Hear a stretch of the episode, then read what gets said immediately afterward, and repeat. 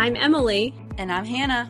We are best friends and dietitians. We have a goal of challenging nutrition misinformation and fitness trends with an evidence based approach.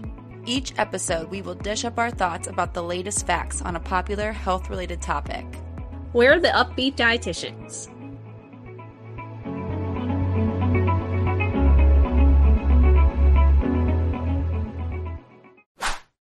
Hello, everyone. Today we are joined by Cara Harbstreet. Cara is based out of Kansas City and she works in private practice and nutrition communications.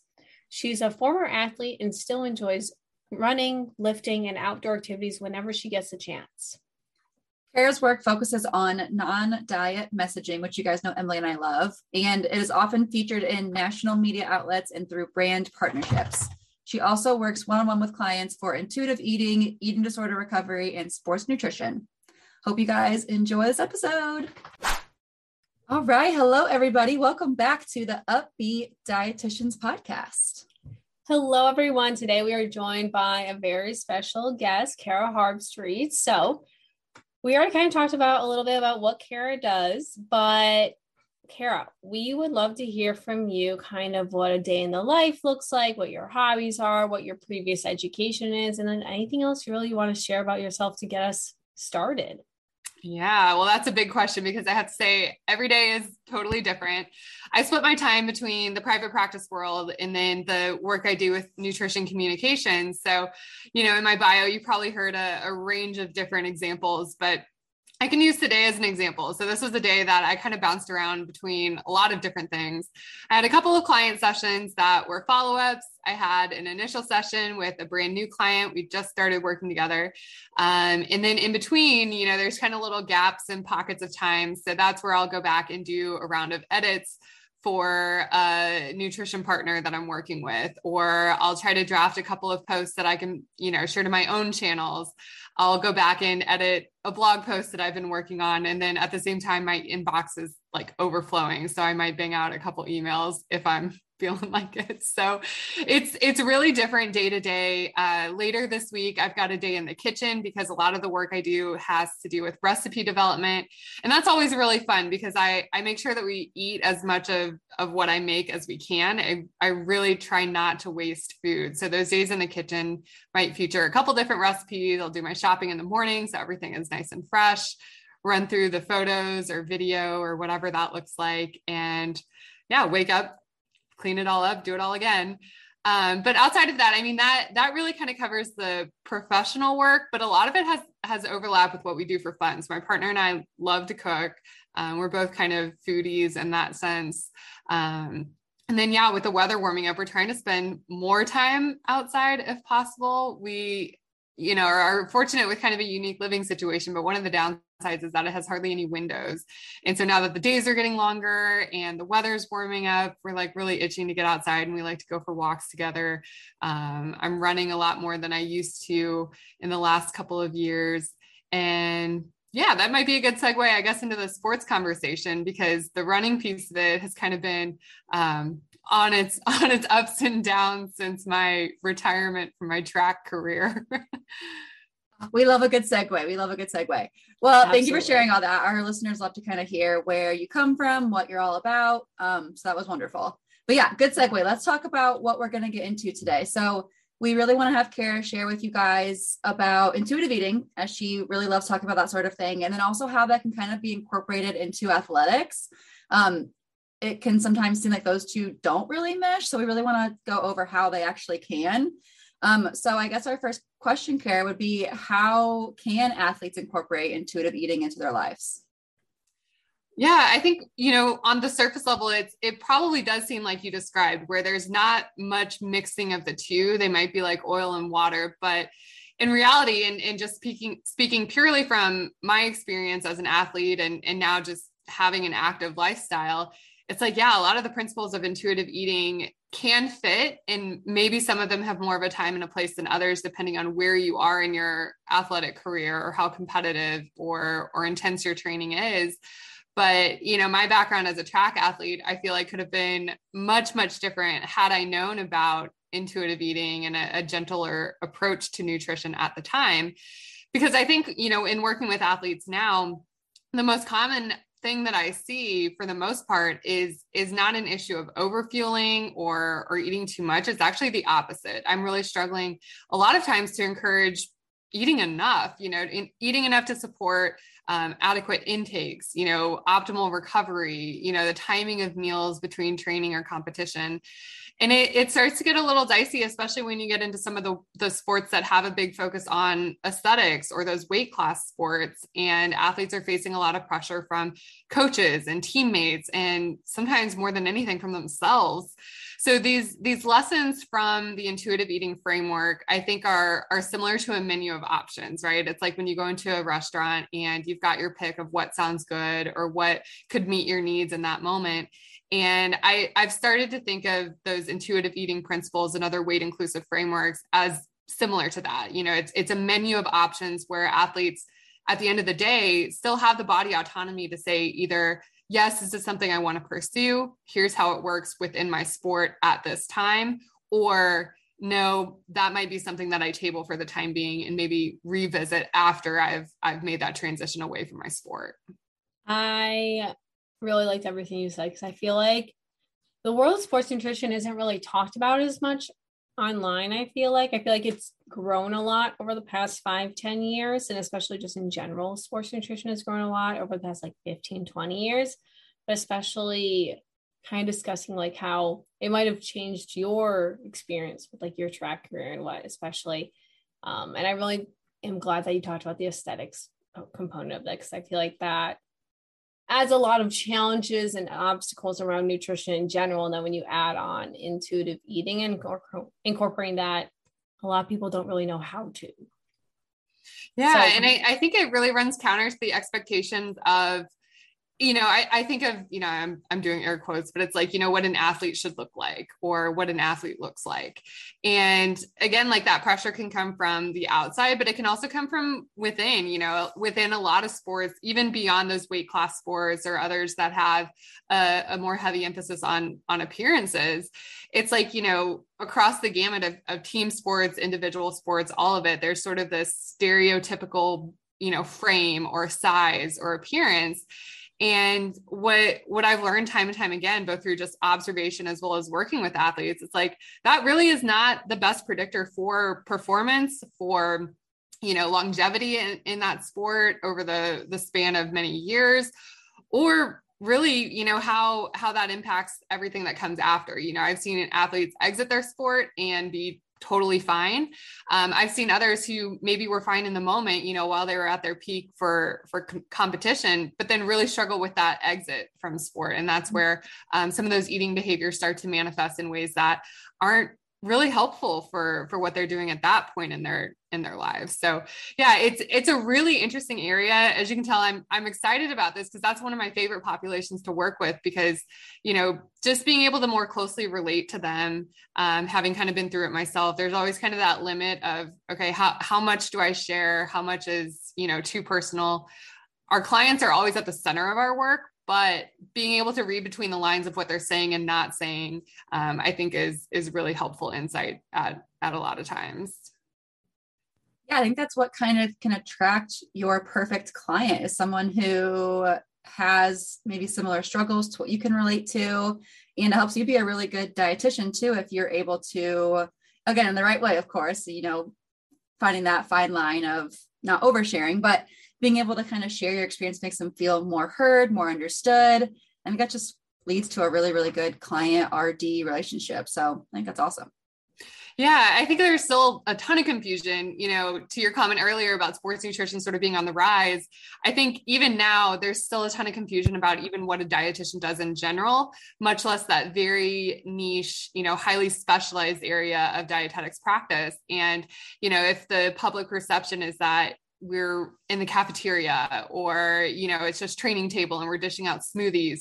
You know that's pretty different from a lot of the work that you know the sports dietitians that i know are are doing. And then in my world in, in private practice you know the things that we're covering. But I think breaking down some of those myths about what to expect when you're working with a dietitian um, could hopefully ease some of those barriers to say, okay, I, feel like I'm struggling. Maybe help would would be beneficial. I should reach out.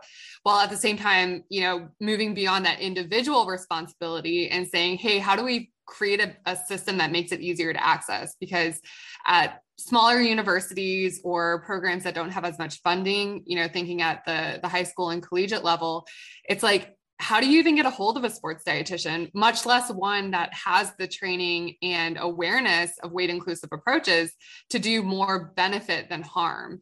Um, and, I, and I think that's one of the other issues that's facing, you know, really the field as a whole, but, you know, speaking specifically to the sports nutrition area. Yeah, definitely. Emily and I went to Purdue University and we dabbled a little bit in the sports nutrition program there, just like as little student interns. Um, and those athletes had a lot of access to a lot of things because it was Purdue, a humongous school. And I guess I just can't really imagine, like, since I went to a big school, it's hard to kind of see how people who go to a much smaller school wouldn't be able to have those things. That it's really eye opening to kind of consider how different athletes have different things they can kind of get used to, I guess. Um, that's a good thing to kind of bring up.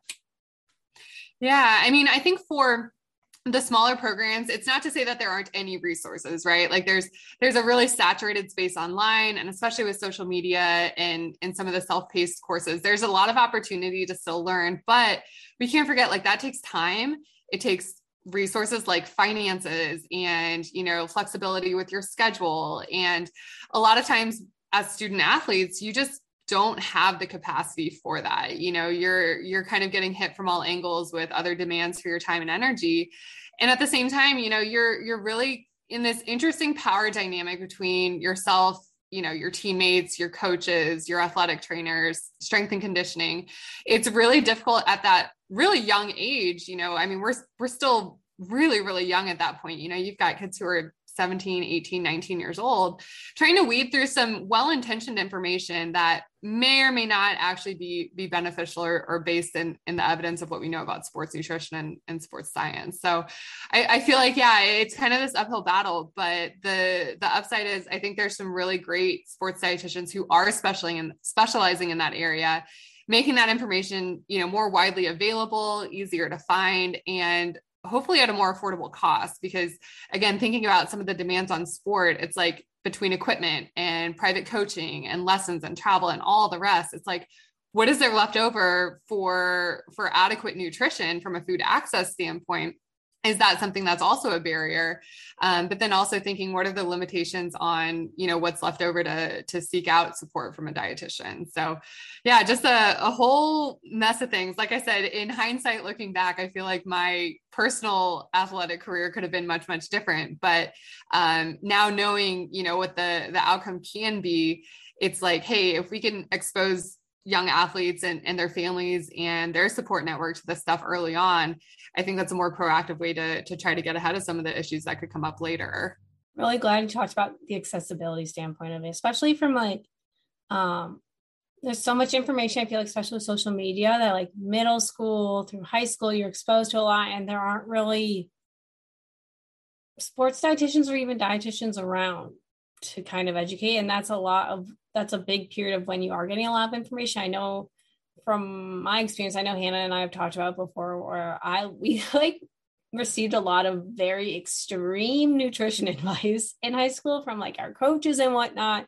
And looking back on it, it was not, it was very harmful essentially. And then kind of if you even have access to a sports dietitian the collegiate level, then that would be a really new experience. But then sometimes people don't always do have experiences to that or access to that. So taking into account that side of it as well is very important, which actually kind of is a nice little segue into our next question. It's pretty, it's a little, I feel like you already kind of answered it, but in case anyone was wondering, can athletes incorporate intuitive eating when they're on different skill levels and intensity levels? And this is like collegiate versus professional, all the way up to like Olympic. I think so. I mean, there's there's always going to be nuanced. And so my default answer is, well, it depends. It depends on, I think, the the goals of the athlete. Um, you know what they're what they're really aiming to get out of it. You know, I've I've worked with a handful of athletes who said, you know, I have a limited time in this career. Um, there's some sports that you tend to age out of out of relatively young age, you know, compared to what we may may or may not consider, you know, old again in air quotes by outside standards. But they kind of look at it as you know hey I've, I've got a handful of really good years. I'm going to do whatever it takes to hit that peak.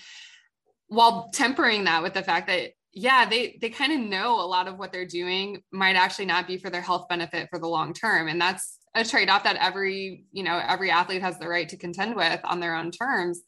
But then you know thinking about that menu going back to that analogy i think there are principles where you know we can always turn to and it's like yeah from the outside looking in some of those eating behaviors might actually look a little diety you know from the outside looking in. It might look a little rigid a little structured a little you know whatever.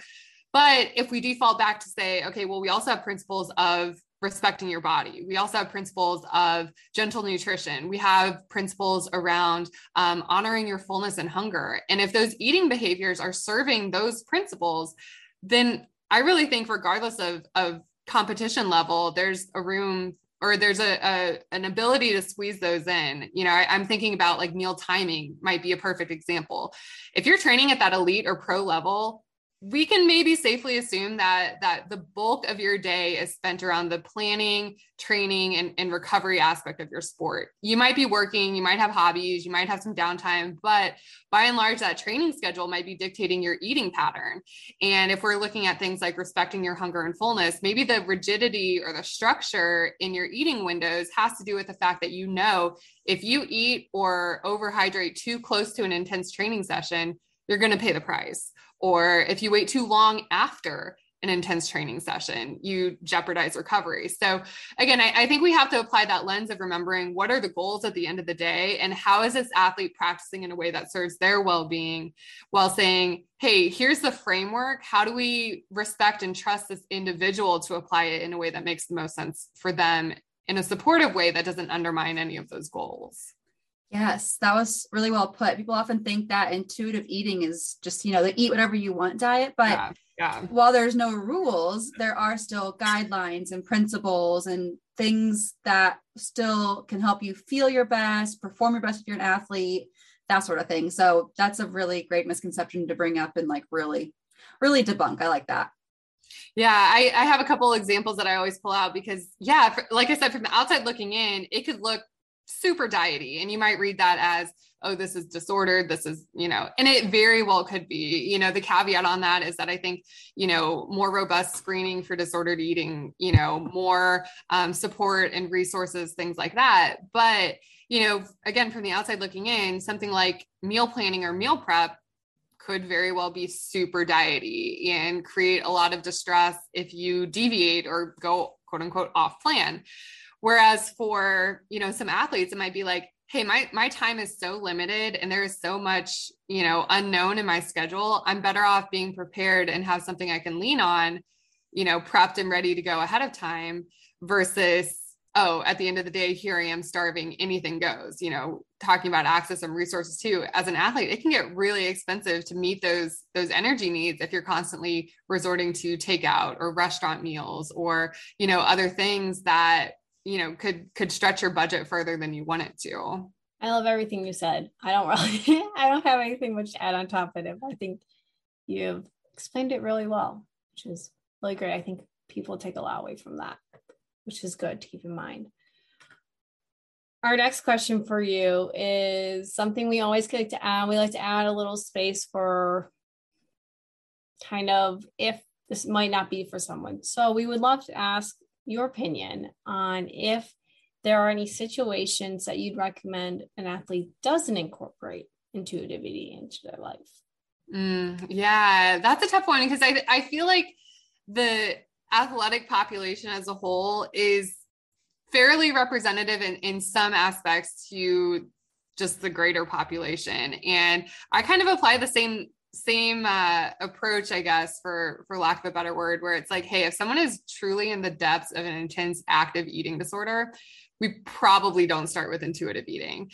Introducing that idea or the concept of weight neutrality, weight inclusivity, body liberation, all of that um, may may certainly be well founded and and when introduced at that point in time it might say hey this might be a goal that you imagine for yourself in the future but again when someone's really in the trenches of an eating disorder you know intuitive eating as a framework was never intended to manage or treat eating disorders. And i think that's one of the biggest myths too because a lot of people sometimes enter into it without first going through the the recovery process from where that disorder originated from or the the things that they need to really heal from that first before then revisiting or, or introducing those principles of intuitive eating. So i think the same can apply for athletes where yeah without that that screening or awareness of where that disordered eating is is showing up maybe we don't jump straight into the principles like you know ditching food rules and and kind of like giving this upheaval in, in a sense of some of the structure and, and control that can feel safe in that sense. Yeah, that's a good point. That's something I don't always think about. So that was really good to hear. Um, our final like general question, I feel like I kind of already touched on, but do you feel like there's any other, I guess I'll say, any other misconceptions around intuitive eating and sports nutrition that we kind of haven't really touched on already? Mm, yeah, I feel like we have covered quite a bit. And really the the biggest mis- misconceptions that I see with intuitive eating actually don't have as much to do with the sports nutrition side. It's kind of just the misconceptions in general which i know both of you have have talked about in the past. So certainly you know nothing new but yeah I, I, think back to some of the weight class sports or you know athletes in the arts who may look to intuitive eating as hey could this be something i use to you know manipulate body size or meet those weight requirements or um, you know meet the aesthetic demands of of what people want to see in the sport? And you know just like with the the greater population it's kind of like yeah that's not what intuitive eating was ever designed for. It's like running through that that list of potential outcomes where it's like yeah you might implement these principles and follow this non-diet approach and weight might stay the same. It might go up it might go down but we just don't have that crystal ball to accurately predict in any way what would happen for your body should you choose to do this. So yeah i think being really transparent and upfront about that is is doing a better service for the clients that we're working with and saying oh may, maybe like kind of being wishy-washy about it. It's like i think the more honest and and clear i can be about some of those potential outcomes um, at least provides enough information for someone to decide either yeah this is approach this approach is for me and i, I want to go down that path with you or eh, I'm not sure yet. I'm still on the fence. I, I need to hear more before I make up my mind. Um, so again, I, I think kind of like with with the world at large there's a lot of myths that are popping up especially as social media becomes more and more active around this phrase or you know intuitive eating and, and non-diet approaches in general it adds a lot of confusion so probably more myth busting to come in the future as it continues to kind of get hijacked for for purposes that aren't authentic to its origins yeah Absolutely. Well, we really appreciate you sharing this because we've had some other sports RDs on here, but we haven't ever really touched on intuitive eating with them. So it's been really cool to hear again how those two like really intermingle because they can and do so often. Um, and for a lot of cases, they probably should more so than they maybe are. So again, thank you so so much for sharing all that. And I think to kind of wrap it all up, we like to always ask our guests I always like joke like if you were to like fast forward to the end of our episode and hear nothing else, what would you kind of say to put all this in a few sentences or thoughts? That's a good question. Yeah, to sum it up, I don't know if I can actually keep it short and sweet, but That's okay. I would okay. say if you know if you're an athlete or even if you don't identify as an athlete, you know, kind of consider the demands that you're asking of your body. Could nourishing your body in a sustainable way that's authentic and true to you and your goals help with that? and if you've, if any part of you feels like the answer to that is yes then there is something in that intuitive eating approach that could help you get there whether it's a handful of principles whether it's just one you know ditching restrictive dieting and properly fueling you know even that in and of itself could bring a lot of benefit. And i think of a lot of my clients who don't identify as an athlete but they're training for a marathon you know they're taking multiple high intensity group classes every week or you know they're trying to keep up with their teenage athletes and and kind of getting involved at that point. And yeah it's like if you break it down you don't have to be signed up for a race or you know going to a tournament you know competing in games to be an athlete who could benefit from from better nutrition. So that's that's maybe the the point I'd love to drive home is that yeah, if you train like an athlete, you you've got to eat for it too. I love that last phrase. I feel like, yeah, no, I don't really have to expand. yeah, That'll be an Instagram like you, snippet, I'm sure. Yeah, absolutely. Very cool. So thank you so much, Cara, for sharing all your thoughts about intuitive eating and sports nutrition. I'm sure we could go so much more in depth about a lot of these different kind of there's so many different sections of all of these. I feel like intuitive eating and both sports nutrition is also growing a lot. So I'm sure there'll be many more questions and things to come up in the future revolving around both of them. But we always like to end our episode with a bonus question. This is kind of it's kind of a little bit of a debate. It's more of us just sharing our opinions about something. and we always like to make it really fun and lighthearted to um, take away from more of the like serious conversation we have for the bulk of the episode. So today's bonus question we always let our guests start is what is the best way to eat spaghetti? To twirl it or to cut it? I got a little preview of this question, so I gave it some thought. But for me, it's hands down the swirling method. The reason being, I love that like chewy, bouncy texture of like really well cooked pasta. And I just can't fit as much of it in my mouth if I cut it. Like I want to get that big swirl on the fork and just like bite right into it. So for me, that's that's a no-brainer. That's that's a super easy one. Yeah, I have to agree. I have to agree. Um, I'm definitely a twirler. I don't know if I have a good reason besides I just feel like I'm doing it wrong if I cut it. Not that anyone should feel like they're doing a bad thing if they do. Everyone gets to eat whatever they want, however they want to eat it. But I have to say I'm a twirler too. It just feels right. It just feels right. Yeah. And I like I'm love when you like get that noodle that like slurps up. Mm. yeah. Like the lady and tramp. Exactly. Yeah, I am also team twirl. Three for three. I think I like the aesthetic of it, and I I think I always match like the cartoons as I brought up Nurse now, like the Lady and Tramp, although they don't twirl because they are dogs. But anytime you see in like a show or anything, like they like twirl up or like it's all fancy, and then I like when I can do the same to my food. Mm. It's more fun. Yes. Emily? I would say the the one advantage to the cutting is more of like the breaking of the pasta or like the short noodles because not all of my pots are big enough to fit like full size spaghetti noodles. That's true. And so yeah, you, you get like that end that kind of like sticks up. It's like not all the way down in the water as it's boiling. Yeah. But yeah, to me, from like a pure satisfaction standpoint, I'm going for like that really, like really good bite. That's yeah. like part of eating spaghetti. If you're gonna like just cut it, just eat a shorter kind of noodle, you know, like do like a ravioli or like a swirly guy or whatever. If you're doing spaghetti, you have to like eat the whole thing. Yes. Emily, I'm very surprised about you with the twirl because I feel like it's messier and I know how much you don't like being messy when you eat.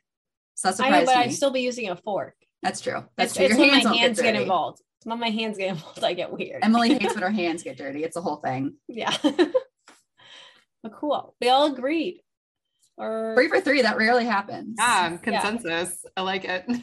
yeah, cool. So, Cara, we always like to end the episode with giving the floor to you. Where can our listeners find you? Like on social media, any links you want to share? This is really just kind of your time to promote whatever you want. Awesome. Well, I will gladly do that. I spend a lot of time online. So my website is streetsmartnutrition.com and I've got a newsletter that goes out every other week. So that's a great way to just see the archive of, of things that I've shared in the past. And then of course, social media, I'm at streetsmartrd on, on almost all of the platforms. And then, yeah, I think one of the, the most exciting projects that I'm working on that I'd love to share about is um, really close to launch. I mean, by the time this episode goes live, we might be really, you know, right at the beginning of it or or just about. But um, we were talking earlier about the access issue for support from dietitians and how many barriers there are to getting more support if that's something you want for yourself. So this is an app called Way and it's a really interesting complement to the work that I do in private practice because it's it's meant to just be a conversation starter, right? Like no digital app could ever replace the one-on work one-on-one work that I would do in a, a session with a client. But this is a great introduction for someone who's maybe curious about intuitive eating or has ditched dieting and said, yeah, I know these diets don't work for me, but now I'm looking for something to fill that gap. Like I, I do want some help in this area, but I'm not sure where to go. Um, so you can find them online. They're on social media as well. Eat My Way app, and I've been doing a lot of session content with them, um, just providing some some input based on my experiences with counseling and applying behavior change through a non-diet lens. And yeah, it's been a couple years in the making, so it's super exciting. The timing of this is, like I said, right about to launch. Um, and so that's definitely something I recommend checking out. Any of your listeners who are curious about it you know there's there's a good trial to get familiar with it and see if it's the right fit for you. That's so awesome. We will be sure to share links to everything you mentioned social media the app all of yeah. that in our description so you guys can find it easier. Awesome. You got this you got this. Okay. Thank you everyone for listening to today's episode. We hope you took something away from it. Thank you so much, Cara, for coming on and sharing all your wisdom and whatnot. This was a really awesome episode. I know a lot of people will be very interested to hear about it. Everyone always loves all things sports nutrition, I feel like, mm-hmm. especially um, with our audience. But we will talk. we'll see you guys next week. Otherwise, have a wonderful rest of your day yeah, thanks for listening, guys. See you next week. All right, bye. Bye. Thank you so much for tuning in on this episode of the Up-Beet Dietitians with your hosts, Emily Krause and Hannah Thompson. We appreciate you all so much for continuing to support us. In order to support us and sustain the success of this podcast, please subscribe and leave a rating and review. If you'd like to provide us feedback for future episodes and guest stars, follow us on Instagram at the Up-Beet Dietitians. Lastly, you can show us support by providing a monthly donation using the link at the end of our bio. Once again, thank you so much for listening today and stay tuned next Wednesday for a new episode. Until then, we hope you have a wonderful rest of your week.